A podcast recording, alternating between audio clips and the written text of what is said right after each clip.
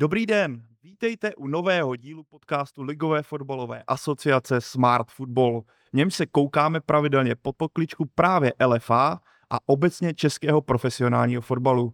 Po tématech o technických delegátech a disciplinární komisi, které si můžete rovněž poslechnout, se tentokrát zaměříme na marketing a projekt L F A Liga Academy. A proto mám zde tři hosty, obchodního a marketingového ředitele L F A Daniela Hajného. Dan, ahoj. Hezký dobrý den. Marketingového a P R manažera Teplic Martina Kovaříka. Martine, ahoj. Dobrý den, ahoj. A marketingového manažera Opavy Filipa Labudu. Dobrý den, ahoj, díky za pozvání. Jdeme na první otázku. Dane, začnu u tebe. Jestli se dřív slovo marketing ve fotbale často tolik neskloňovalo, tak teďka mi přijde, že o marketingu se mluví hodně intenzivně. Uh, souhlasil bys s tím a čím si myslíš, že k tomu progresu došlo? Tak uh, myslím si, že rozhodně s tím můžeme všichni souhlasit uh, i do jisté míry, proto tady dneska sedíme u toho dílu, které, který má téma, jaké má. Uh, těch důvodů je hned několik, uh, není jeden univerzální, ale myslím si, že uh, spousta uh, klubů, uh, jejich vedení a, a lidí, kte- kteří pracují právě na pozicích marketingu, za poslední roky uběhli a, nebo ušli velký kus uh, cesty. Myslím si, že tady je potřeba říct, že všichni odvádí velmi dobrou práci. Samozřejmě někteří mají ty podmínky lepší, někteří horší.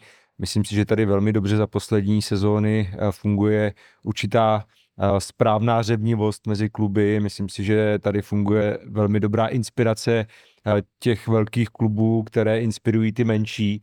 A, a, a ten výsledek je dneska takový, že o tu ligu je větší zájem, kluby lépe pracují na poli marketingu, na poli komunikace s fanoušky, na poli služeb pro fanoušky a zážitků pro fanoušky. To znamená, mně se to dneska hodnotí pozitivně, ale je to primárně díky tomu, jak, jak ty kluby začaly v tomhle odvětví a v téhle oblasti pracovat a zlepšovat se a, a já věřím, že se nezastaví, že se to naopak bude posouvat dál a dál.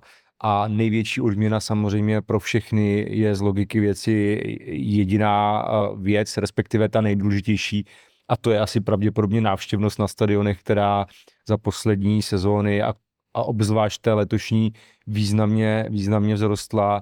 A já jsem za to jako nesmírně rád, protože uh, přesně ten důkaz toho, proč by se do marketingu mělo více a více šlapat na těch klubech, je ta návštěvnost a jsou ty konkrétní příklady uh, těch projektů a těch věcí, které kluby dělají. To znamená, pak je daleko snazší o tom třeba přesvědčit někoho, kdo tomu marketingu v minulosti tolik nevěřil a, a na tom konkrétním příkladě to dneska vidí. To znamená, e, za mě skvělá práce všech a, a jsem za to nesmírně rád. Kluci, vy jste tady zástupci vlastně klubů Fortuna ligy, respektive Fortuna národní ligy. Souhlasili byste s tím, co teďka řekl Dan a případně dodali byste k tomu něco? Tak já určitě souhlasím, protože jde vidět, že obecně se tomu marketingu přikládá větší důležitost napříč celou ligou, ale řekl bych, že to je napříč celým sportem, že v poslední době prostě ten sportovní marketing uh, nabírá hrozně moc na důležitosti, uh, začínají to vnímat uh, úplně všichni a na základě toho uh, potom to jde vidět i, i v rámci té ligy, že, že ty kluby na tom pracují a pomáhá to právě té návštěvnosti, která v podstatě napříč tou ligou teď jde nahoru a, a samozřejmě všichni jsme rádi, protože tím roste ta atmosféra a zvedá se celý ten produkt kolem fotbalu. Filipa, to se teďka nahodím na tebe, protože často jsme tady měli téma, jak kluby vnímají ten marketing. Teďka tady bylo nastolený, jak obecně řekněme v rámci ligy a jak marketing roste, jak ve Fortuna lize, Fortuna národní lize, ale když se podíváme třeba příklad Opavy, jak váš klub vlastně vnímá marketing a ty jako osoba vnímá, že tam ten progres za ty třeba roky byl, když jsi v klubu začínal a jaký je stav teďka? Určitě bych řekl, že ta důležitost marketingu i u nás uh, roste. Jo, uh, já jsem na klubu vlastně zhruba nějaké Tři, tři roky, tři a půl roku. Uh, začínal jsem vlastně v době, kdy byl covid, takže to bylo ještě takové jako zajímavější pro mě. Uh, každopádně myslím, že hlavně za ty poslední třeba dva roky uh, se na ten marketing u nás klade prostě čím dál tím větší důraz. A postupně vlastně do něj zvyšujeme jak jako investice, tak i rozšiřujeme ty své aktivity. Teď se nám vlastně povedlo i to, že už tam vlastně jsme na plný úvazek jako dva lidi, což možná jako trochu tipně, ale, ale je to jako určitě posun i v tomhle ohledu. Teď do toho skočí Martin, takzvaně pozvedl obočí, takže to vypadá, že jste na tom trochu líp než Teplice. No maličko, jo. Jo. A určitě je to pro nás jako strašně důležité. My se snažíme prostě vymýšlet neustále nějaké nové projekty, kterými budeme zajímavý pro ty fanoušky a budeme zase uh, ten klub trošku posouvat. Jo? A tím, že my zase budeme potom zajímaví pro ty fanoušky, tak na druhou stranu to bude zajímavější i pro ty partnery, protože budeme moct jim nabídnout tu jako nějakou vizibilitu. Mm-hmm. Martine, tak jak je to v Teplicích, když teďka slyšel, jak to mají nastavený v Opavě, a ty, ty seš v Teplicích hodně dlouho, říkal jsi mi před podcastem, že vlastně od roku dva tisíce sedm, tak jestli ty bys mohl popsat ten progres, který nastal právě na severu Čech v tomhle?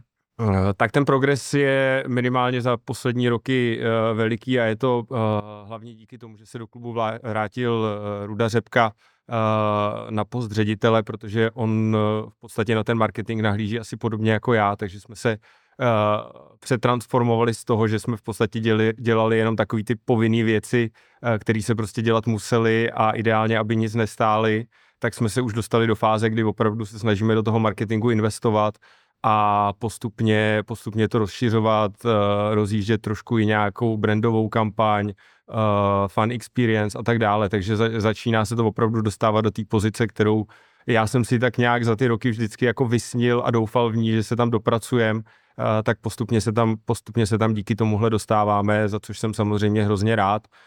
Navážu tady na Filipa, ještě jsme se nedostali na dva úvazky. Já když jsem to, já když jsem to počítal vlastně do přihlášky do cen Lukáše Přibyla za minulou sezónu, tak jsem se dostal na nějakých jedna celá šest úvazků, z toho ta jednička jsem já a nula celá šest je poskládaný z nějakých kolegů na, na různé dohody o provedení práce a tak dále. Takže, tam, takže jsi tam ty a šestnáct lidí na nějaký velmi drobný úvazek. Uh, no, já a tři lidi na velmi, velmi drobný úvazek. Uh, teď, když jsem si dělal prezentaci na konferenci Sport Live, tak jsem to navýšil na nějakých jedna celá osm, mi to asi vyšlo. Nicméně pro jaro už, uh, protože my děláme budget na kalendářní rok, tak uh, teď už trošku vidím i do budoucna, tak uh, na jaro by tam mělo být ještě nějaké rozšíření a uh, pokud všechno klapne, tak od léta by jsem si měl přibrat ještě posilu do týmu na full time jednu, takže, takže pokud by tohle klaplo, tak se zase posuneme a zase si myslím, že můžeme směrem k těm fanouškům uh, toho vymyslet ještě mnohem víc a, a a doufám, že se to teda všechno povede. Já ještě jenom kluky doplním, já si myslím, že se tady stala ještě jedna klíčová věc a to je změna myšlení těch důležitých lidí na těch klubech. A neříkám, že na všech, ale, ale z velké části.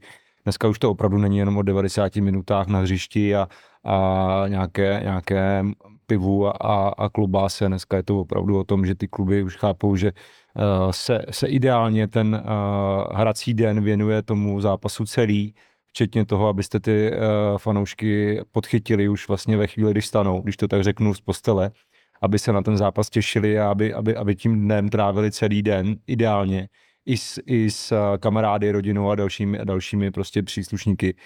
Uh, to znamená, tam se si myslím hodně změnilo to, to přemýšlení těch klubů a těch lidí na těch klubech a ono to pak přesně uh, se ukazuje na těch zápasech, na té atmosféře, a na tom, že to opravdu uh, funguje tak, že ti lidé dneska už chodí na ten zápas dříve než, než dvacet minut před výkopem, aby si sedli, podívali se na zápas a šli domů. To znamená uh, všechny ty fanzóny a podobné věci, které dneska jsou trendy a in, tak jsou jenom důkazem toho, že to, že to na těch klubech pochopili.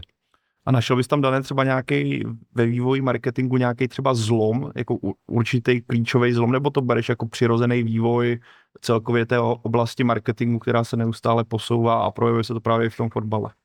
Já si myslím, že je to nějaký přirozený vývoj. Ono samozřejmě, když to člověk pozoruje, já jsem, já jsem u ligy dneska dvanáct, skoro třináct let a já vždycky říkám, že my k tomu, a teď myslím nejenom nás na el ef á, ale i na klubech, dojdeme většinou trochu později, než je ten trend Premier League, Bundesliga a podobně, nám to nějakou chvilku trvá, ale ono to je zapříčinění několika věcma, ať už finančníma možnostma, ať už personálníma možnostma na klubech a, a ono to úplně nefunguje tak, že byste do klubu typu Teplice nahnali deset nových lidí a, a od příštího domácího zápasu by to všechno bylo wow, ono to nějakou dobu trvá. A ten vývoj se za mě zdá přirozený, byť v poslední době člověk, který to třeba tolik nesleduje, to může přijde, že ta křivka stoupá nahoru daleko strmějíc a částečně ano, ale částečně si myslím, že to je dlouhodobá práce. To znamená, potvrdí to asi kluci, že to není tak, že se najednou v Teplicích zbudili před uh, touhle sezónou a začali něco dělat. Dělali už v těch minulých sezónách, teď ale intenzivnějc a teprve teď to třeba nese nějaké ovoce, protože ono je potřeba si uvědomit, že marketing není jako uh, rychlo kvaška, když to tak řeknu. A, a někteří si myslí, že když přesně tohle, o čem tady mluvím, uděláte během čtrnácti dnů, že to za čtrnáct dní na dalším domácím zápase bude vypadat jinak, přijde tam dvakrát tolik lidí a budou všichni happy. To tak prostě není a je to o kontinuální dlouhodobé práci, stejně jako ve fotbale, když prostě s týmem uh, trenér pracuje delší dobu, tak uh, to přináší výsledky většinou až po delší době. To znamená, já si myslím, že tady je potřeba, aby ty kluby udrželi tu trpělivost, aby ti lidi na těch pozicích marketingových dokázali tu práci svoji dlouhodobě obhajovat před tím vedením a ideálně k tomu pak dostali uh, důvěru a větší možnosti. Takže. Podepsali byste to nebo co byste... Určitě, já si myslím, že krásně to jde vidět třeba na těch fanzónách, jo? Protože když to člověk udělá prostě jednou do toho půl roku, tak samozřejmě nějaký efekt to bude mít, ale těch lidí tam nepřijde tolik, jako když je to naučíte, že to bude před každým domácím zápasem, že tam budou moc chodit jako po každé, budou tam mít nějaké jako standardní věci, ale pak to budete oživovat. Myslím, že Martin tam vymýšlel s klukama nějaké jako speciální burgery podle názvu hráčů nebo něco takového, to je taky pro ty fanoušky strašně zajímavý, že jo. Kdo by si nepřišel dát třeba Levakoviče. Je to pravda, no. Je, je to tak, my jsme v podstatě, my když jsme rozjížděli projekt Fanzón před touhle sezónou, tak my jsme počítali původně, že to uděláme jenom na těch třech velkých zápasech, které nás čekaly, protože jsme měli Plzeň, Spartu a Slávy v tomhle pořadí během podzimu. A pak najednou jsme viděli takovej zájem fanoušků, že jsme to potom pokračovali i na těch menších zápasech. A vlastně i teď v podstatě už v zimních měsících jsme teda tu fanzónu přesunuli, dá se říct, na krytý území, na ochozu stadionu, ale pořád v nějakým, v nějakým setupu jedeme i teď a, a prostě ty fanoušci, i když už to počasí tomu nepřeje, tak na ten stadion přijdou dřív, ty děti se tam jdou vyblbnout a vidíme prostě tu odezvu, že je skvělá, i jsme si na to dělali nějaký dotazníky pro fanoušky, aby jsme věděli, co třeba by tam chtěli, aby, aby to nebyl stereotyp, aby jsme pořád to rozvíjeli, takže tohle je nějaký úkol i, i do těch dalších měsíců, aby, aby to ne, prostě nám nezevšednilo, nebo hlavně těm fanouškům nezevšednilo a pořád jsme, pořád jsme to posouvali tak, aby je to pořád bavilo a na ten stadion jsme je lákali co nejvíc. Ale Martin, chápu to správně, že tak vize Teplic v současnosti je na každém zápase ve zbytku sezóny mít fanzónu.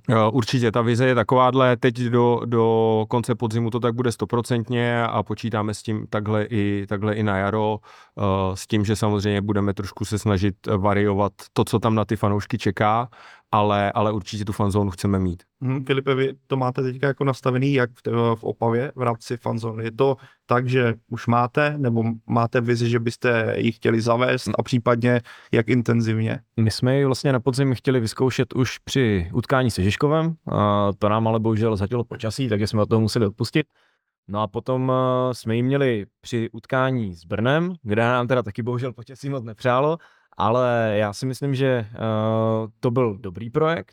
Uh, trošku uh, nám tam možná bude nahrávat to, že na jaře bychom třeba hráli v jeden čas nebo v jeden termín všechna domácí utkání, takže i to by nám mohlo pomoct v tom, abychom tu fanzónu měli pravidelně a myslím si, že to bude pro nás na jaro jeden z cílů a jeden z těch úkolů, tak abychom i ty fanoušky znovu jako přilákali na ten stadion zase o něco dřív než teď. Mm-hmm. Dane, padlo to už tady na začátku, zájem o ligu, vysoké návštěvnosti. Pokud se podíváme na statistiku průměrné návštěvnosti, FORTUNA:LIGA teďka atakuje vlastně rekord samostatné ligy. Projevuje se to třeba tenhle fakt i na zájmu ze strany partnerů, že cítí, že třeba partneři o to víc stojí spolupracovat s českým profesionálním fotbalem, jestli už to jde takhle říct v současnosti? Ten trend tady určitě je. Musím říct, že já sedím na židli obchodního marketingu ředitele zhruba pět nebo šest let. A poprvé vlastně za tu dobu se mi ozvalo více subjektů za poslední období, že by mělo zájem spolupracovat s ligou, což je jednoznačně pozitivní a, a jsem za to rád. A myslím si, že velkým důkazem, byť to není jenom otázkou téhle sezóny, je aktuální prodej audiovizuálních práv, který se vlastně odehrává a který jsme zveřejňovali už minulý týden s nějakými předběžnými výsledky a je to jenom důkaz toho, že pokud to děláte dlouhodobě správně, a neříkám, že samozřejmě všechno, ale velkou část, tak to ty výsledky přináší. A já jenom doufám, že ty peníze, které vygenerujeme z audiovizuálního tendru, a potažmo peníze, které vygenerujeme z tendru na generální partnerství, který, na, který, který nás vlastně taky teďka v a, následujících a, týdnech a měsících čeká, čeká, použijí v klubech nejenom na nákup nových hráčů anebo na a, ještě střídačky, ale i třeba na a, větší investice do oddělení a, nejenom sportovního. To znamená, a, myslím si, že to by vlastně mělo a, zmínit ještě více to vnímání všech těch lidí, že se tady o tu ligu zajímají subjekty komerční a že tady někdo té lize dá najednou cenovku, která je úplně jiná, než byla v minulosti. To znamená, já si troufnu říct, že teď se nám jako všem vlastně zúročuje ta práce, kterou jsme tady za poslední sezóny všichni dělali, ať už na el ef á nebo v klubech, a, a že tohle je ten nejlepší důkaz a že to, a že to bude pokračovat a že to ty lidi na těch klubech přesvědčí se jako nezastavit, A, a pokračovat dál, byť samozřejmě všichni si uvědomujeme a máme tady, uh, máme tady kluky jednoho z Fortuna ligy, druhého z Fortuna národní ligy a je to jenom důkaz, že ne všude ty podmínky jsou stejný. Navíc kluci ještě reprezentují kluby, které jsou spíš menší než ty větší. Kdyby tady seděli kluci ze Sparty a ze Slávie, tak by ten jejich pohled byl ještě, ještě jakoby uh, uh, rozdílnější. Ale na druhou stranu je, je hrozně dobře to, to, co tady říká Martin, to, co tady říká uh, Filip, protože uh, já si pamatuju, když jsem u ligy začínal, že, že jsme se o takových věcech ani nebavili a možná byly částečně zakázány. Martine, ty, když se přetáhnu ten, tu otázku na partnery právě do klubové sféry, nebavíme se o Spartě, o Slávě, kde to asi bude mnohem snažší oslovovat potenciální partnery, tak jak to funguje v Teplicích? Cítíš tam taky větší zájem ze strany tady těch, těchto subjektů? Nebo uh, jaká je situace právě na severu Čech? U nás má akvizici partnerů na starosti kolega Přemek Hruška, obchodní ředitel, takže to není úplně to, v čem bych byl já nejvíc kovaný. Nicméně samozřejmě ta jeho úloha je teď o něco jednodušší, protože samozřejmě, když pak těm partnerům nebo potenciálním partnerům Uh, ukazujete uh, fotku zaplněných stínadel, kde bylo patnáct tisíc diváků, v podstatě poprvé asi po dvaceti čtyřech letech uh, dvakrát za sezónu, uh, tak je to samozřejmě mnohem, mnohem jednodušší uh, se tady v tom ohledu prodat, než, než když potom se v té návštěvnosti krčíte někde, někde uh, vzadu a, a obecně jako v té lize třeba nechodí tolik lidí, takže to, že ta liga je takhle zajímavější obecně pro diváky, tak samozřejmě ulehčuje i, i tuhletu úlohu, ale úplně na to, aby jsme si to teď vyhodnotili a řekli, přišlo nám kvůli tomu x nových partnerů, tak v téhle fázi ještě jako úplně nejsme, a, ale jak říkám, ta, ta úloha je jednodušší určitě. Filipe, co Fortuna národní liga? Samozřejmě bavili jsme se tady o tom, že Fortuna liga láme rekordy, Fortuna národní liga zatím na ty rekordy úplně asi zadá, nebo neusiluje o ně, nebo ty čísla jsou rozmanité klub od klubu, tak jak to vnímáte právě u vás? Tak my jsme u nás především rádi, že když si porovnáme tuto sezónu, zatím tu podzimní část, tou předchozí, takže máme tu návštěvnost zase o pár jako stovek diváků vyšší než té minulé sezóně, což je takovým nějakým naším cílem. Pro tu další sezónu zase máme ještě jeden cíl vyšší, ale to zatím nebudu říkat, aby jsme ho pak jako nemuseli dosahovat. Co se týče partnerů, tak uh, musím říct, že i pro nás je to taková uh, hodně dlouhodobá, řekl bych, titěrná práce. Uh, přece jenom my se potřebujeme zaměřovat spíše na ty drobné partnery, kteří jsou prostě z Opavy, jo, uh, přece jenom na ty tady pražské firmy nebo na ty firmy, které mají nějakou celonárodní působnost, úplně až tak moc nešáhneme. Jo, samozřejmě šáhneme si na partnerství třeba s nějakýma sázkovkama nebo s nějakou jednou, dvěma většími společnostmi, ale potom se musíme zaměřovat na ty lokální partnery, takže my jdeme i tímhle směrem, i proto se pro ně snažíme chystat různé jako eventy. Jo, uh, musím říct, že oproti třeba už i tomu loňskému roku, tak uh, jsme jich připravili pro ně uh, daleko větší množství, chystáme podle mě hodně zajímavé věci, uh, ať už pro ně, vyloženě pro ty majitele těch firem, nebo třeba jako pro ty zaměstnance, tak aby mohli nabídnout nějaký benefit, jako, jo, kromě samozřejmě té stupenky nebo permice na ten fotbal. Takže uh, my tam ten nárůst vidíme, vidíme ho i v tom jako zájmu, i když na ty schůzky třeba chodíme, tak je ta komunikace daleko lepší s těma firmama, než třeba byla před uh, dvěma lety, ale pořád je to kam posouvat a na čem pracovat. Mm-hmm. Já bych tady vzal jedno slovo, co uh, zaznělo i od Dana chvíli zpátky, a to je inspirace. Inspirace ze zahraničí, inspirace od větších klubů. Začnu, kluci, u vás. Jak uh, silná stránka inspirace právě v, v oblasti marketingu pro vás je? Je to řekněme, klíčový prvek ve vaší práci, že se koukáte do Premier League, do italské ligy, do španělské ligy, nebo je to, řekněme, více stavíte na svých ideích a občas si to potvrdíte směrem do, ven, nebo třeba i k větším klubům jako Sparta, Slávie. Jak funguje tady tahle inspirace pro vás? Já si myslím, že ta inspirace je hrozně důležitá.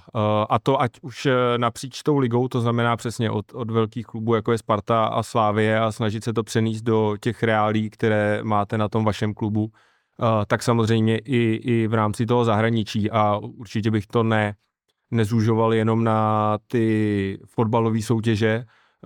Já, když to jde, tak se snažím věc i na, na jiné sportovní eventy. Byl jsem loni v Londýně na, na zápasu N F L, Uh, byl jsem na, se podívat na Roland Garros třeba v, ve Francii a tak, takže myslím si, že tohleto, uh, tohleto, aby se člověk inspiroval i v zahraničí a třeba i u jiných sportů a prostě snažit se uh, najít něco, co se dá přenést uh, k nám do Teplic, tak, tak je hrozně důležitý a, a jedině tak se člověk může někam posunout, protože uh, asi to není tak, že bychom byli schopní každý měsíc vymyslet něco svýho, co ještě nikdo na světě nevymyslel, to, takhle to prostě nefunguje.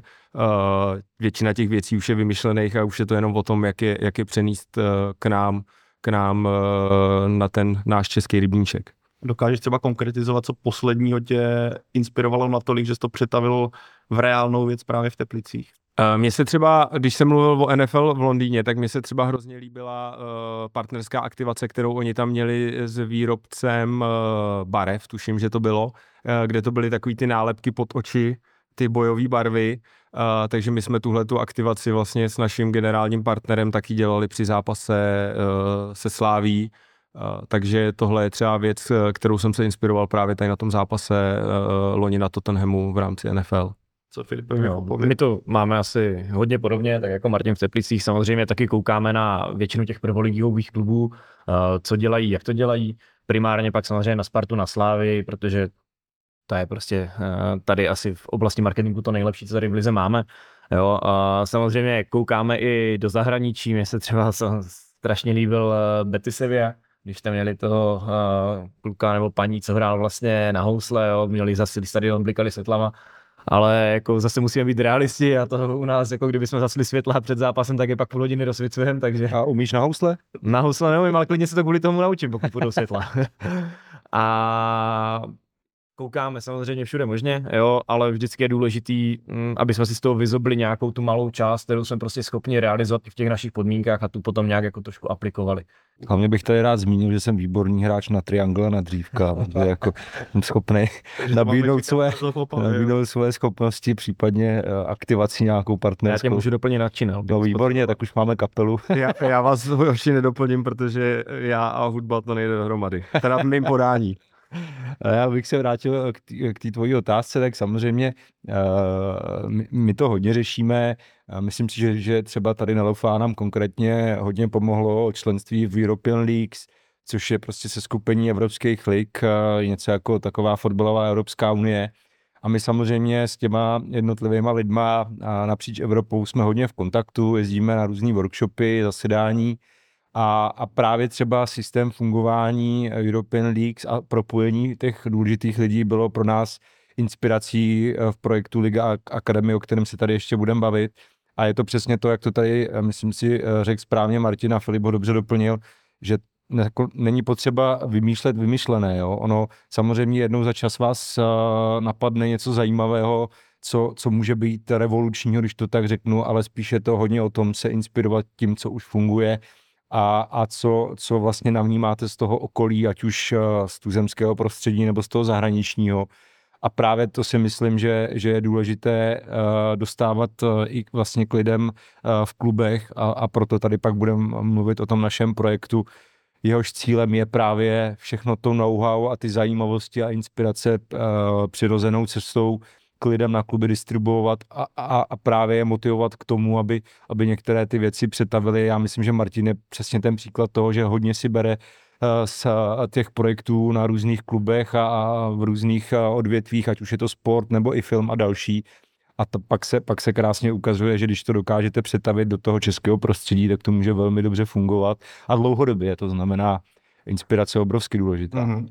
Dan to tady naznačil, Martine, ty jsi v podstatě hodně viditelnou postavou, řekněme, fotbalového marketingu posledních měsíců, protože v Teplicích se udály velké věci, ať už to byla změna identity, teďka ty zmíněné vysoké návštěvy, obecně fanzóna, což ukazovalo i v rámci toho, jak jsi popsal tu situaci, že jsi tam víceméně sám na plný úvazek, ukázalo cestu třeba i právě pro kluby střední a menší velikosti. Tak jestli bys mohl popsat trošku obsáhlej tu cestu k tomu, jak se to v Teplicích povedlo změnit možná to uvažování, jestli bys nějaký takovýhle bod dokázal vypíchnout a jak dlouho třeba trvalo přesvědčit to vedení. Ty zmínil z Rudu Řepku, ano, ale jestli bys dokázal popsat trochu ten proces toho celého, jak se Teplice dostaly, řekněme, na ten piedestal toho být uh, lídrem marketingu, třeba vedle Hradce Králové, který je v téhle oblasti taky hodně chválený. Tak Martin si hlavně zapnul Twitter pořádně, to je, to je asi ta první. Já jsem, já jsem to rozjel na svém Twitteru a, a jde to samo. Ne, to samozřejmě si dělám legraci, ale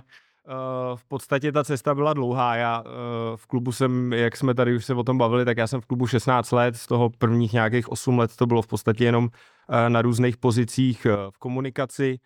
Uh, od roku dva tisíce patnáct mám, mám na starosti i marketing. A jak jsem tady už taky říkal, v podstatě ze začátku to bylo o tom, dělej si, co chceš, ale hlavně, aby to nic nestálo.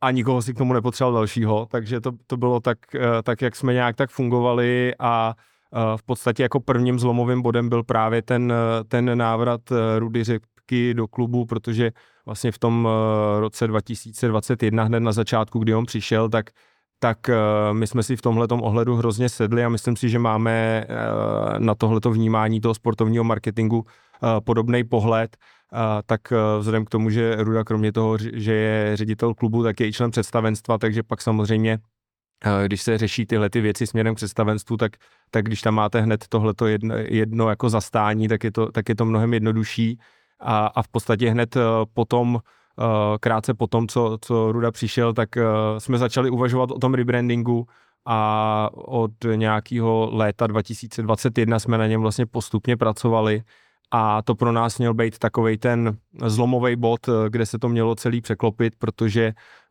uh, jsme chtěli, aby právě nás přestali lidi vnímat jako takovej ten šedej klub, který toho moc nedělá, není moc vidět a vlastně některý fanoušci i říkají, proč vlastně vůbec v té lize jsou. A takže právě tím logem jsme to chtěli změnit a chtěli jsme odstartovat novou éru, takže jsme si takový ty různé věci postupně jako dávali v podstatě do šuplíku a chystali jsme si to na to, aby jsme to opravdu s tím novým logem mohli, mohli odpálit na veliko, což teda si troufnu říct, že se povedlo a bylo to o tom, že prostě chtěli jsme to logo dobře připravit, dobře odkomunikovat a vlastně potom mít ty návazné kroky, jako byly ty fanzóny, byla mobilní aplikace, nějaký novinky v rámci C R M ka a samozřejmě pořádně rozjet i fanshop, protože tam to bylo taky to, že jsme trošku jakoby stagnovali tím, že jsme čekali právě na to nový logo, protože samozřejmě jsme nechtěli vytvářet moc nových produktů se starým logem, aby to tam pak někde leželo na skladě. Uh, takže prostě to, ten, ten zlomový bod bylo, bylo to představení nového loga a ta nová identita, od které jsme se chtěli odrazit a, a teď prostě samozřejmě uh, chceme pracovat dál a dál a rozvíjet to, pokud to možno, uh, pokud to půjde, tak uh, možno co, nej, co nejvíc. Filipe, uh, jak je to v případě Opavy? Zvažujete třeba někdy v budoucnu nad změnou identity, jako to nastalo právě v Teplicích, nebo je u vás natolik silný ten to logo vašeho klubu, žlutomodrá barva uh, s černou orlicí, že něco takového je ve Slezsku nepředstavitelné? No, já se přiznám, že já osobně bych uh, nad tím strašně rád uvažoval a pustil se do toho. Uh, nicméně si myslím, že to pro nás v aktuální jako třeba dvou, třech letech není vůbec jako téma. Hmm. Jo, i právě z těch důvodů, které ty jsi zmínil, že ti fanoušci jsou s tím jako znakem toho klubu opravdu jako hodně zžitý a myslím si, že momentálně by se nám to jako strašně těžko prosazovalo. Nicméně si umím představit to, že kdyby třeba klub směřoval v nějaké budoucnosti zpátky do ligy, tak by to byla třeba ideální možnost, jak právě změnit i tady tu identitu. Mm-hmm. Jo, že by se to krásně dalo spojit. A já musím říct, že nám teda sportovně, když jsme představovali logo, tak nám vůbec nic nepřálo, protože my jsme v podstatě nějakých čtrnáct dní před představením odvolali realizační tým S novým realizačním týmem jsme těsně před den vlastně před představením loga doma nedokázali porazit Brno, protože jsme inkasovali penaltou v nastaveném čase, takže v tu chvíli jsme si jako říkali, hele, to už se nemohlo sejít prostě hůř. A, a samozřejmě ty reakce takový jako na tu první dobrou byly, ale pak samozřejmě i tím, že nám pomohlo to, že se pod trenérem Frtělou začalo dařit, tak vlastně ten, ten přerod v tomhletom byl jednodušší, protože ty lidi to začali vnímat i, i společně s tím nějakým zlepšeným sportovním výkonem, takže tohle pak nakonec hrozně moc pomohlo. Ale ta první fáze, kdy jsme jako věděli, zítra jdeme představovat logo a, a ty lidi nás s, v kontextu toho sportu asi sežerou, tak, tak to taky nebylo úplně příjemné. Já to jenom doplním, že tady je potřeba, a to, to je zase jako důležitý téma, tady je potřeba říct, že do budoucna pro práci nás všech, primárně teda lidí na klubech, je to, aby se ta sportovní stránka od toho trochu oddělila, protože pokud byste se měli na základě výsledků bát něco dělat, nebo byste měli některé věci přibržďovat, protože se tomu klubu nebo týmu nedaří, tak je to samozřejmě špatně. Byť chápu, že to pro kluky, kteří to na těch klubech řeší a víme, jak to je, že potřebujete spolupráci s tím trenérem, s těmi hráči a když se prostě nedaří, tak, tak ten marketing se tak trochu upozadňuje, nebo respektive není, není, není tak vidět. Tak si myslím, že je právě důležité, aby se tohle do budoucna změnilo, protože třeba krásným příkladem toho je Sparta, která ať je to jak chce, tak v těchto věcech do toho šlapala dlouhodobě v minulých sezónách, kdy se jí sportovně až tolik nedařilo. A ukázalo se, že přesně ten prvek toho dělat věci bez ohledu na to, jaké jsou sportovní výsledky toho klubu nebo týmu, je správně, protože to byste pak v některých klubech, kterým se třeba dlouhodobě sportovně nedaří, nemohli dělat vůbec nic. Jo. Takže to, to je potřeba taky třeba do budoucna víc a víc do těch lidí dostávat, primárně z toho vedení, že to opravdu není jenom o tom dělat něco, když se daří, a nedělat nic, když se nedaří. Mm-hmm. Já souhlasím, akorát teda potom někteří lidi na tom klubu si vždycky potom musí uvědomit, že si nesmí číst ty komentáře, které tam někdy jsou, že to, proč děláte něco jiného, když nemáte výsledky. To je, jasný, to je jako to, na tom to nejhorší. Komentáře ve stylu máte super logo, ale byste radši něco hráli a podobně. Tak. To, to asi registrujeme všichni, jo. Já to chápu, a, ale myslím si, že tady je potřeba taky to myšlení ještě trochu změnit. No. Klasický komentář, kdybyste radši hráli fotbal.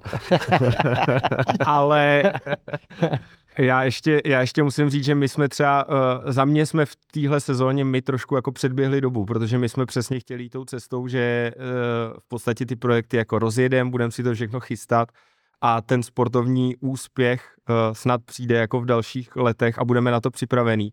Ale najednou jsme vyhráli první dvě kola, doma z Plzní na Bohemce, a prostě ten hlad po tom fotbale v Teplicích ve spojitosti s tím, že jsme začali ty věci už jako pomalu rozjíždět, tak byl takovej, že, že pak přesně to uspělo k tomu, že jsme skoro vyprodali stadion na, na Spartu, pak skoro na Slávii a tak, takže my jsme v podstatě, tahle sezóna pro nás měla být, když to řeknu blbě, taková jako přípravná, chtěli jsme si všechny ty věci připravit, rozjet a, a postupně k tomu nabalovat i, i ten sport, a ono se to najednou prostě sešlo tak dobře, že, že ty návštěvy přišly v podstatě asi i dřív, než, než jsme to i my čekali. Mm-hmm. Ta, Dane, vrátím se k tobě, protože jedna věc je, jak se pracuje na klubech, pak je druhá věc, jak se marketingově pracuje na Ligové fotbalové asociaci, která je, je vlastně ale kluby, že jo. Má v rámci Ligové fotbalové asociace jsou zástupci klubů, kteří rozhodují o klíčových věcech v tomhle směru. Jak vlastně je složité některé přesvědčit a jak to vlastně funguje tady, když přijde s nějakým projektem, jako je třeba právě Liga Academy, ke které se za chvilku dostaneme, jak, jak to vlastně ten proces funguje, aby se něco takového jako prosadilo? Já si troufnu říct, že to mám o maličko těžší než kluci z klubu, protože uh, kluci z klubu chodí většinou přesvědčovat uh, jedno vedení. Já tady samozřejmě v rámci ligového výboru mám těch uh, lidí víc a navíc z, a z vícerou klubů. To znamená, mnohdy ta debata je těžší uh, v tom duchu, že přesvědčíte zástupce Plzně, uh, přesvědčíte zástupce Slávie, ale pak třeba nepřesvědčíte zástupce Sparty v ligovém výboru, že to je správně. To znamená, je to o tom asi to dobře připravit, ten projekt, dobře ho obhájit a, a dobře argumentovat na případné poznámky k tomu. Samozřejmě se často stává, je to v pořádku, že ta debata ten projekt třeba trošku pozmění nebo maličko modifikuje ty jeho parametry. My se tady, si troufnu říct, nesnažíme vymyslet něco, co by se klubům nelíbilo, ta, ta, ta, ta doba si věřím, že se významně posunula a ty jsi to řekl správně na začátku, ty otázky, že prostě my jsme kluby, my nejsme jako L F A a ty kluby, já se všude se to snažím zdůrazňovat, že prostě to je jeden svět, není to jako, nejsou to dva světy, který, který jdou proti sobě. A, takže my přemýšlíme asi trošku jinak, my se snažíme přemýšlet z té centrální pozice, aby, te, aby ty projekty dávaly pro všechny kluby smysl, jak pro, pro malé, tak pro velké, aby dávaly smysl často pro první i pro druhou ligu, aby to prostě fungovalo napříč, mnohdy je to těžší, mm-hmm.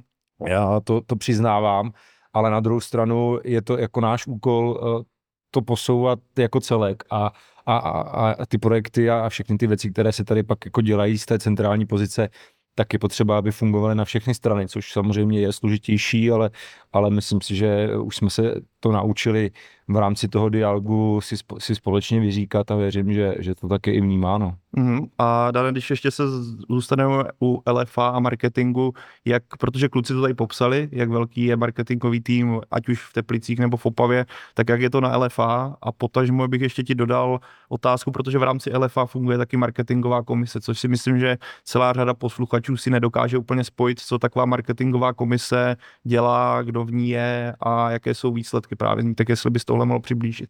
Já tady nebudu to čtvrtit úvazky, to, to, to asi ne, ale uh, samozřejmě uh, já už jsem to říkal uh, v jiných mých komentářích a vystoupeních, nás uh, na L F A v tom obchodně marketingovém týmu, který tady sedí přímo, je zhruba pět lidí, který, který se o to starají. Můžeme se bavit o tom, jestli to je hodně nebo málo. Já si osobně samozřejmě myslím, že, že by si to zasloužilo větší počet. Už jsem to taky někde říkal, že když pak přiletíte na Evropské ligy a a bavíte se třeba s Portugalci, a jak jsou na tom v portugalské lize a oni vám řeknou, že tam mají šedesát pět zaměstnanců kmenových v tom aparátu, tak je to samozřejmě do jistý míry jiný svět, ale já zase tohle jako respektuju, že velikost, finanční výtlak naší soutěže a tak dál a tak dál má nějakou přímou úměru na to, kolik lidí tady, kolik lidí tady ten aparát tvoří. A na druhou stranu, tak jako jsem říkal, že věřím, že dojde k posílení těch oddělení na klubech v rámci nových kontraktů, tak věřím, že k tomu dojde i tady na L F A a my ty debaty samozřejmě s členy ligového výboru tady vedeme v poslední době, to znamená, pořád je tady prostor na to se, se posouvat. Myslím si, že všichni vnímáme tu konkurenci z jiných sportů. My se vždycky jako v minulosti ve fotbale jsme se trošku jako zaklínali takovou tou mantrou, že jsme největší a, a tak dále a tak dále. Já si myslím, že ta konkurence je dneska daleko větší, že i spousta menších sportů nám dneska v některých ohledech šlape, šlape jako na, na paty a je, je to dobře, myslím si, že to posouvá hodně to prostředí sportovní, myslím si, že taková ta správná řemínivost třeba s hokejovou extraligou je tady na místě, ale jsou to i dneska i, i, i, i jiné ligy a sporty a takže v tomhle směru si myslím, že máme taky ještě kam se posunout. A teď se zeptám na tu druhou část otázky. Ta marketingová komise, si bys třeba mohl vysvětlit. Jo, jo, ta marketingové komise, my jsme tohle vlastně, my jsme tohle seskupení, nebo tenhle orgán, když to tak nazvu, vytvořili ve chvíli, kdy jsme vlastně úplně kompletně přibírali od Stesu a Fačru zprávu nad profesionálníma soutěžema. Protože nám přišlo naprosto správné a logické, že lidi z klubů budou mít přímý vliv na to, kam se marketing uh, ligy uh, posouvá a kam by se měl posouvat. To znamená, já osobně jsem velmi rád za to, že tenhle orgán vzniknul, jsem velmi rád, že v něm sedí nejenom zástupci těch velkých klubů, ale i těch menších, že tam sedí i zástupci z Fortuna Národní ligy, uh, ostatně, ostatně Filip, Filip je členem, takže to pak může potvrdit. To a, a to je, děkuji ti, máme to secvičený hezky. A, ale to je přesně ten, to je ten přesně funkční model, který je správně, protože my tady řešíme na těch pravidelných zasedáních, který máme zhruba jednou do měsíce, ty konkrétní projekty, řešíme to konkrétní nastavení a, a s těmi kluby debatujeme, jak by to mělo být a pak přesně uh, se vám vlastně nestávají ty situace, že přijdete jako L F A před ty kluby a řeknete, tak my přicházíme s tímhle projektem, tady ho máte. A, a, a ta reakce by byla, kdybyste to s těmi lidmi na klubech neřešili, no to jste se zbláznili, co jste si to tam zase vymysleli. Dneska tam de facto jdeme v ruku v ruce s těmi kluby a ten proces té aplikace toho projektu nebo té změny je, je daleko rychlejší a je daleko příjemnější pro nás všechny, takže ta, ta opodstatněnost tohohle je naprosto správná a věřím, že to bude fungovat i dál. Mm-hmm. Kluci, když váš pohled na to, jak funguje vlastně tady kooperace L F A, marketingová část a kluby, dokázali byste to nějakým způsobem popsat? Co vám to třeba přináší? Tak já si myslím, že Liga generuje třeba velmi zajímavý obsah směrem, i který my samozřejmě vždycky rádi přesdílíme. Takže já si myslím, že ta spolupráce i v rámci nějakého toho Liga Day vždycky před sezónou a tak dále, tak funguje jako velmi dobře. Musím pochválit i letos to, co se povedlo s termínama zápasů, že jsme dokázali vlastně do konce podzimu dát dohromady termíny všech utkání, protože to je pro mě třeba hrozně důležitý v té komunikaci směrem k fanouškům, protože jsme se dřív dostávali do fáze, kdy vlastně my jsme hráli domácí zápas a nevěděli jsme, kdy za tři týdny budeme hrát v přesnej čas ten další domácí zápas, takže jsme to nemohli směrem k těm lidem, který jsme v tu chvíli měli na stadionu, už nějak dobře komunikovat. Takže tohle je třeba za mě super krok a, a tohleto, tohleto musím jako L F A hrozně moc pochválit, protože to pak směrem k té komunikaci s fanouškama, v tom, aby oni si mohli vlastně udělat i nějaký program těch svých víkendů, když jsou ty domácí zápasy, aby opravdu na ty zápasy mohli přijít, tak byla hrozně velká pomoc. Mm-hmm. Filipe, ty jako člen vlastně marketingové komise, jak byste jej tuhle provázanost a tady tyhle vztahy popsal? Mm, já určitě kvituju, že kluby do toho můžou mluvit. Myslím si, že je to obrovsky důležité.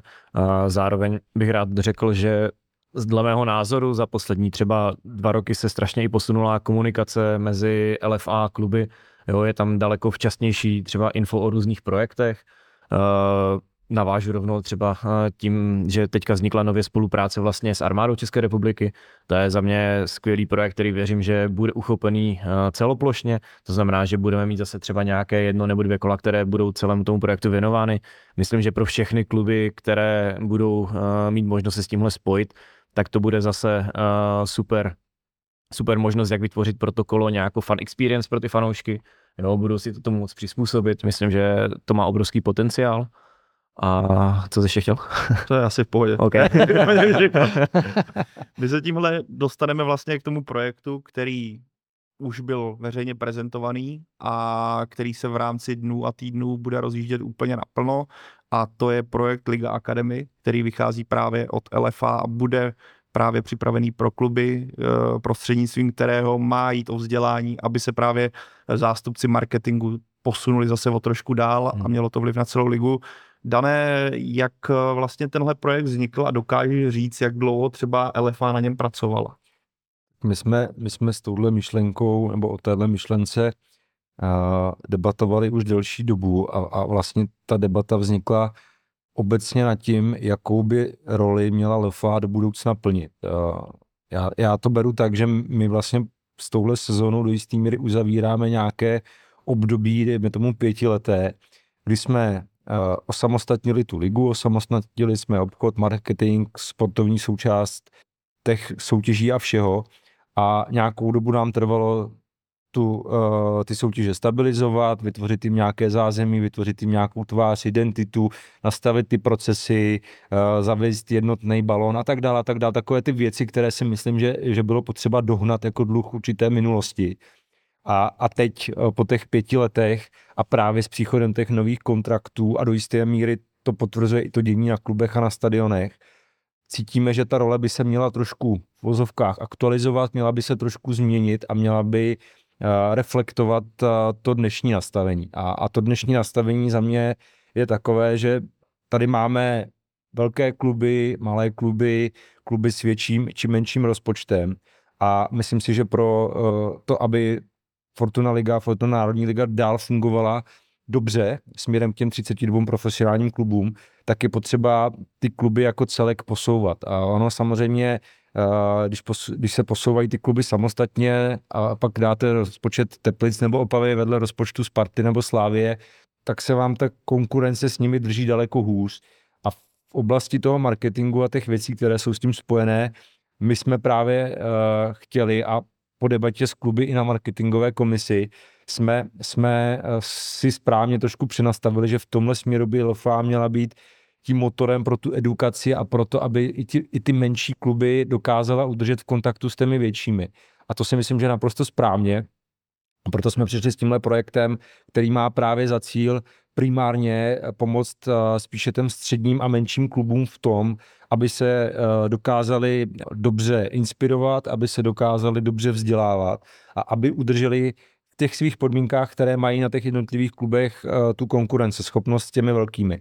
A, a mně se tady obrovsky líbí ten přístup těch velkých, kteří nemají tu potřebu naopak ty menší zadupat a nebo, nebo se jako k ním nehlásit, ale troufnu si říct, že tak jako funguje někdy až velká řevnivost na hřišti, tak naopak mezi klubama na poli marketingu a dalších věcí je to jako velice friendly a to věřím, že mi to kluci pak potvrdí.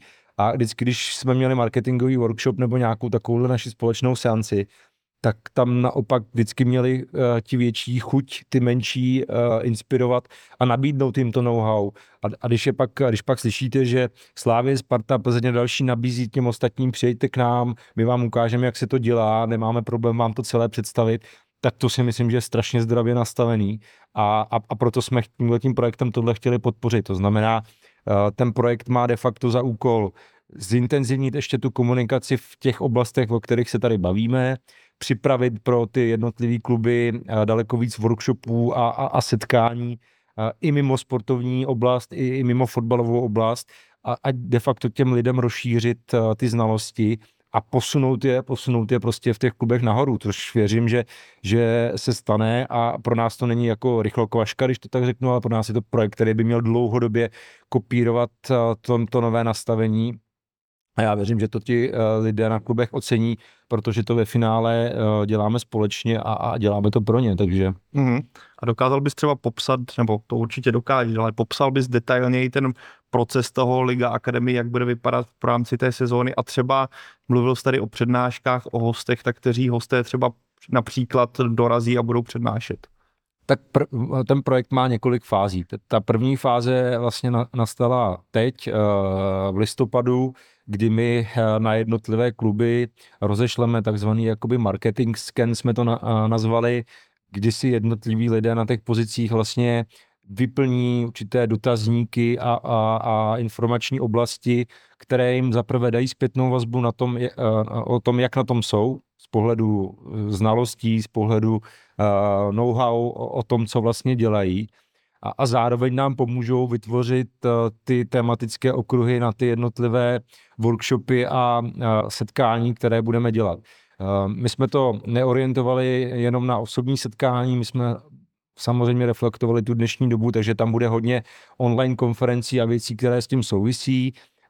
Ten formát bude takový, že po tomhle skenu, kdy my si vyhodnotíme ty oblasti, ve kterých je potřeba se nejvíc posunout na těch klubech, tak připravíme tematicky ideálně každý měsíc, měsíc a půl nějaký online workshop, který bude na to dané téma vlastně vytvořen.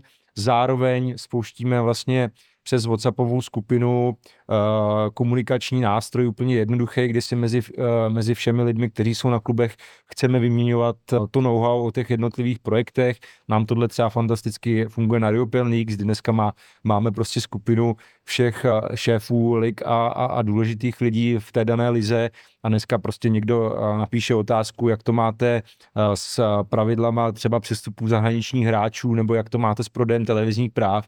A během, si troufnu říct, dvou, tří hodin máte de facto uh, informace od všech uh, evropských lig, které, které jsou v Evropě. To znamená, takhle bych si to představoval, i kdyby to fungovalo i u nás uh, v první a v druhé lize.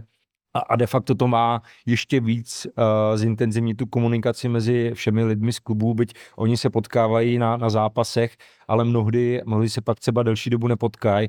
L F A má být de facto takovým spojitelem těch uh, všech věcí, a věřím, že si to vyhodnotíme třeba po téhle sezóně a pak to budeme určitě modifikovat a chceme to rozšiřovat. A já bych byl do budoucna rád, kdyby tenhle projekt byl ještě víc edukační a kdyby třeba lidé, kteří tenhle projekt s námi třeba absolvují, dostali nějaký certifikát nebo nějakou, nějakou de facto, nějaké razítko na to, že se někam za ten rok posunuli a vědí toho zase o té své práci víc, takže... Váš pohled, kluci, nebo jak to vnímáte, nebo respektive možná ještě jinak, co vy byste si z toho rádi odnesli, protože vy jste marketingoví zástupci vašich klubů, tudíž určitě do té Liga Academy budete začleněni, budete určitě v té skupině, budete moc vyjádřit názor, budete se moc inspirovat, budete moc inspirovat, tak co třeba jsou oblasti, kde vy byste se rádi vzdělali a co třeba vy byste rádi třeba i předali, protože Dante mluvil o inspiraci mezi kluby, tak váš pohled na to tomhle směru? Tak já osobně se na to teda moc těším. Myslím si, že to může být vlastně skvělá platforma pro to, jak si zájemně předávat know-how, což už vlastně Dan tady i zmínil. Já věřím tomu, že to bude hlavně velmi přínosné pro ty menší a střední kluby, i z toho důvodu, že třeba v často v těch menších klubech není ta možnost, aby ty lidi vyrazili třeba na různé marketingové konference, kde by mohli prostě získávat nějaké další znalosti. Takže si myslím, že toto bude ideální projekt pro to, aby se mohli dál ty lidi rozvíjet, a myslím si, že to potom bude vidět i na tom marketingu v těch klubech. Věřím, že to bude jako obrovským přínosem. No a co se týče nějakých jakoby těch, když to řeknu, bodů, které bych já si z toho rád odnesl, tak určitě mě hodně bude zajímat třeba práce s daty, jak na tom jsou ty velké kluby, jo, jak konkrétně s těmi daty pracují. A určitě nás bude zajímat i tvorba obsahu, jak k tomu přistupují, jak si to plánují třeba i dopředu. Myslím, že se máme hodně co učit od nich. Martine, ty? Já musím říct, že přesně, přesně to, co říkal Filip, že, že tohle to může ty kluby hrozně moc posunout, že to bude super platforma.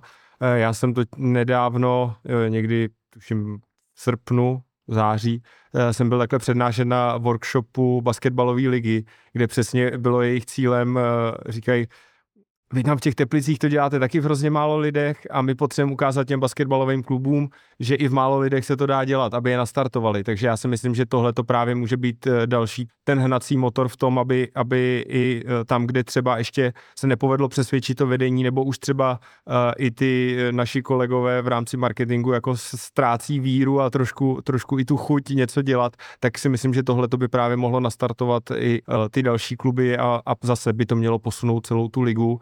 A, a jak tady říkal Filip, práce s daty, tak to je přesně to, co, do čeho by bychom chtěli taky šlápnout, protože máme nějaký funkční C R M ko, kde se nám sbírá strašně moc dat a teď taky přesně řešíme to, jak s nima pracovat, protože samozřejmě je to taky o nějakém čase a tak dále, takže to je třeba jedna z těch sfér, kam bych chtěl směřovat svoji posilu, pokud se mi to opravdu povede na, na, na to příští léto. Tak tam právě já vidím taky jako velkou rezervu tu práci s těma datama, takže tady v tom této sféře bych se já taky určitě chtěl inspirovat. Uh-huh. A potvrdili byste slova Dana, který mluvil o tom, že skutečně v rámci ligy ta kooperace mezi kluby v oblasti marketingu funguje skvěle a když se někomu ozvete, on vám tu zpětnou vazbu dá? Uh, jednoznačně, jednoznačně. Já jsem měl možnost se, uh, nevím už kolika těch marketingových workshopů, který se dřív, nebo který se konají, účastnit. Tuším, že na dvou jsem dokonce i, i přednášel, a takže to můžu porovnávat jako z obou stran a myslím si, že vždycky to takhle fungovalo, že vždycky ty ostatní kluby nám chtěli pomoct a, a naopak já jsem se vždycky snažil kolegům pomoct, když když se mě zeptali na něco, jak děláme a tak dále, takže určitě to není o tom, že bychom si tady měli někde strážit svoje tajemství, jak ty věci děláme, naopak, pokud pomůžeme těm ostatním klubům, tak bude růst celá ta liga a to je samozřejmě ku prospěchu i nás a, a není to o tom, že prostě někde si to budeme hrát na svém písečku a, a ne, nepředáme to svoje know-how. Mhm. Dále, abych ještě na tebe tady k tomu v, té, v téhle oblasti nebo v tomhle tématu. Můžeš prozradit nějaké jméno přednášejícího, který se Liga Academy zúčastní, respektive který klubům pokusí se předat know-how? A budou to čistě fotbaloví experti, anebo to budou lidé z marketingu, z oblastí, které právě se třeba ani fotbalu tolik netýkají? Nebudou to jenom lidi z fotbalu, už jsem to tady říkal na začátku, samozřejmě my chceme trošku vylézt z té bubliny naší fotbalové a inspirovat se a poslechnout si i to, jak to dělají jinde.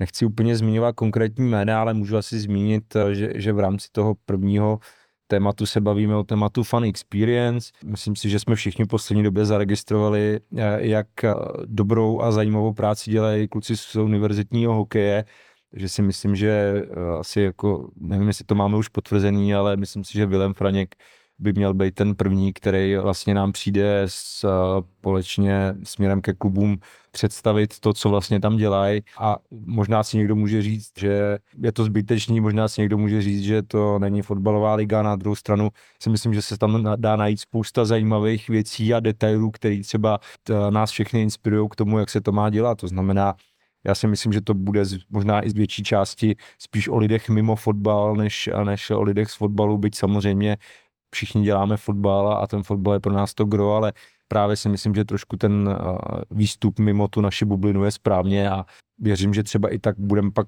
lépe vnímaný, že, že jsme jako otevření ve fotbale, tomu se, se navzájem inspirovat nejenom mezi sebou, ale i mezi jednotlivýma sportama, takže mm-hmm. věřím, že to nebude jenom o sportech, že věřím, že uh, zajistíme i, i lidi třeba z jiných branží a z jiných oblastí, které nám můžou něčím pomoct a dneska konkurujeme si vším, ať už jsou to kina a další věci, takže jako proč by tam nemohl přijít někdo, kdo řídí zoologickou zahradu v Praze a neříct nám, co všechno prostě dělají třeba proto, aby lidi přišli a, a užívali si to, co, co tam třeba nabízejí, takže já bych byl, za, za to budu rád a věřím, že, to, že ten program bude, bude úspěšný a že bude jako růst. Tak jestli můžu, tak já bych do toho klidně věřil osobně. A... Já jsi dneska tady, takže můžeš vyrat. Možná si to spojím. Ale myslím si, když navážu ještě na Dana, tak si řeknu ještě o jednoho člověka nebo o jednu oblast, která za mě navazuje vlastně na prodej těch televizních práv. Vzhledem k tomu, že vlastně od nové sezony budeme na klubech moc daleko víc pracovat s videoobsahem, tak si myslím, že třeba by nebylo vůbec špatné tam mít někoho zaměřeného právě na to, protože myslím, že na klubech to taky se s tím asi budeme prát, že to nebude člověk u nás na celý úvazek, který by s tím mohl pracovat, ale myslím, že takové jako nějaké základní know-how, jak s tím jako nakládat, by pro ty kluby nemuselo být vůbec špatné. To si myslím, že je celá správně a myslím si, že bude hodně redefinovaná práce s videoobsahem pro příští sezónu, protože tady asi už dneska můžu říct, že, že, že ty, ty možnosti pro kluby prostě budou s tím novým televizním kontraktem úplně jiné a, a významně lepší a tak, jak tady Martin mluvil o tom, že se podařilo posunout zveřejňování těch termínů, tak věřím, že si tady zase odškrtnem takovou tu negativní stránku, kterou často poslouchají kluci na klubech i, i, i my tady na L F A, že že si fanoušci nemůžou pořádně prohlídnout jako gól a podobné věci, takže věřím, že, že to tak jako od nový sezóny bude a že to zase právě uh, klubům nabídne daleko větší možnosti, jak pracovat uh, směrem k fanouškům, k partnerům a k dalším uh, oblastem. Takže. Jak to, kluci, jak to změní případně vaši práci, když, jste, když jsme na, nakousli tohle téma, budeme se blížit ke konci, nebo už blížíme se ke konci, ať nepřetečeme takzvaně do basketbalu, jak se říká. Budeme se muset, ale, ale, no, budeme se muset naučit stříhat i videa, no. Tak stříhat videa už umíme, si myslím, teda doufám, ale to ne, ale tak samozřejmě určitě budeme chtít mnohem víc, víc s tím obsahem pracovat a, a doručovat ho v nějaký zajímavý podobě těm fanouškům, to znamená, i tímhletím směrem se, se jako orientujeme a, a, a já musím říct, že já mám v tomhletom obrovský štěstí na, na kolegu Tomáše, což je jeden z těch, nevím, nula celá tři úvazků u nás. To je prostě kouzelník, co se týče videí, takže já věřím tomu, že i v tomhletom ohledu bude kouzlit podobně jako kouzlí s tím, co může dělat momentálně. Takže se vlastně na to těším, že to budeme moc používat a, a co z toho všechno vyleze. Mm-hmm. Já třeba v rámci uh, ligy se taky strašně těším na to, jak kluby s tím naloží. Uh, sám ještě se přiznám, že nevím, jak s tím naložíme i v rámci druhé ligy, protože pro nás už uh, vlastně i v téhle sezóně uh, platilo to, že díky spolupráci se Sport Totalem, tak máme nějaké ty jejich sestřihy k dispozici. Vlastně z té centrální kamery, která uh, na všech stadionech je. Uh, nicméně si myslím, že u té druhé ligy to potom bude taky zajímavé, jak s tím ty kluby naloží, protože přece jenom oni často nemají moc těch záběrů, takže si myslím, že potom budeme hodně těžit z těch utkání, které nakonec v té televizi budou, budou třeba na té české televizi nebo na, u nějakého jiného vysílatele a potom to pro nás bude taky jako hodně zajímavý v tomhle ohledu. Uhum. Já, kluci, vám dám poslední dvě otázky. Začnu, Filipe, u tebe, kdybys měl nějaký, zmít nějaký projekt, který z poslední doby, nebo vlastně v rámci tvého angažmá, na který jsi v Opavě skutečně pyšný a co myslíš, že se ti skutečně povedlo, tak co by to bylo? V prvé řadě se to nepovedlo jenom my, ale povedlo se to jako klub, jako celku určitě. Já musím říct, že my jsme na začátku loňské sezony započali besedy s fanoušky. Máme většinou tři za půl roku, to znamená vždycky jednu před sezonou, jednu v průběhu, jednu po. Vždycky té jarní nebo podzimní části. Samozřejmě ta účast je tam různá, záleží samozřejmě na tom, jak se tomu klubu momentálně daří nebo nedaří, ale myslím si, že to je něco, s čím jsme určitě nešlápli vedle, budeme se to určitě snažit dařit i do budoucna a věřím, že třeba i ta účast a i ten vlastně obsah anebo rozsah celkově těch schůzek budeme postupně rozšiřovat. A jestli můžu, tak určitě bych zmínil i jeden projekt, který jsme začali teďka na podzim, a už jsme se teda inspirovali i u jiných klubů tady v tomhletom a pojmenovali jsme ho teda Slezský do škol a pojeli jsme to takovým způsobem, že vlastně před každým domácím utkáním tak hráči v doprovodu někoho z realizačního týmu, plus samozřejmě ještě jako někoho od nás, tak chodí na besedy do základních škol, kde vlastně vždycky většinou je to jeden ročník, se kterým třeba hodinu jako nějakým způsobem diskutujou. Děti mají potom připravené vždycky otázky, na závěr tam je nějaká autogramiáda, rozdáme ještě vždycky třeba lístky na utkání. Máme na to zatím jenom pozitivní odezvy, jo? Takže uh, to je asi takový ten nejaktuálnější, který se nám fakt jako povedl, musím říct. Martine, co Teplice a co ty? Uh, já bych řekl, že pro mě byl jako moc příjemný projekt, který se nám letos poved, kromě teda loga a tak dále, protože to bylo takový to asi nejviditelnější, tak uh, musím říct to, že jsme představovali dresy na uh, modní přehlídce Czech Fashion Week v Teplicích. Potvrdu, to bylo cením, super. Cením, cením. A můžu asi tady v podstatě poprvé prozradit, že jsme teď před uzavřením uh, tříletý smlouvy s pořadateli, takže by to tak mělo být každý rok. Čekávám pozvánku. Dobře, budeme na to myslet, Dane. A pokud se to všechno povede, protože letos to byla v podstatě taková hurá akce, kde jsme se s pořadateli dali dohromady asi čtrnáct dní předtím, tak teď tím, že to víme výrazně víc dopředu, tak bychom chtěli tam v podstatě odprezentovat nejenom dresy, ale kompletně tu kolekci, kterou budeme mít na následující sezónu, protože ve spolupráci s naším dodavatelem dresů jsme si trošku, můžu asi říct, pohráli i s venkovní sadou, s nějakýma tréninkovýma věcma a s věcma, které budou do fanshopu, takže bychom to tam chtěli v podstatě představit úplně komplet, tak to je takovej výhled, výhled na ten příští rok.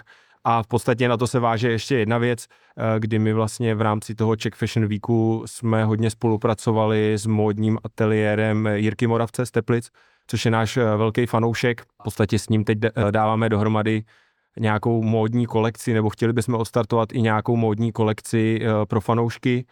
V podstatě začínáme nějakýma polotričkama, která by měla být jako ta první vlaštovka, ale už máme nějaký nápady, čím bychom to pak chtěli posunout dál, takže i v tomhletom bychom se chtěli rozvíjet a, a, a připravit něco zajímavého pro fanoušky v rámci toho merchandisingu, kromě jenom těch klasických sportovních věcí. A dáme, co ty? Půjdeme jako L F A na nějaký fashion show, taky na pódium, nebo co bys ty zmítil za projekt? Půjdete do zoo. Tak jako musím říct, že asi jeden, projekt, jako jeden z největších projektů, který se nám tady povedl, je podle mě mediální tendr. A myslím si, že to se povedlo. Ale ne, já, já jako, mně se, líb, mně se líbí, co tady kluci říkají, že že se jako pouští i do oblastí, které možná nejsou tak klasický, jak, jak, se, jak se může v tom fotbale zdát. A já jsem třeba zaregistroval, že u některých klubů, velkoklubů evropských, už najímají i jako fashion direktory na, na některé věci, takže ono to asi není úplně špatně, když se ten fotbal a ten sport obecně pustí i do oblastí, ve kterých primárně není, byť móda a, a, a fotbal si troufnu říct, že jdou od jak živa k sobě. Takže to, to, to je skvělý a, a já, já samozřejmě rád nějakou akci navštívím, abych se inspiroval.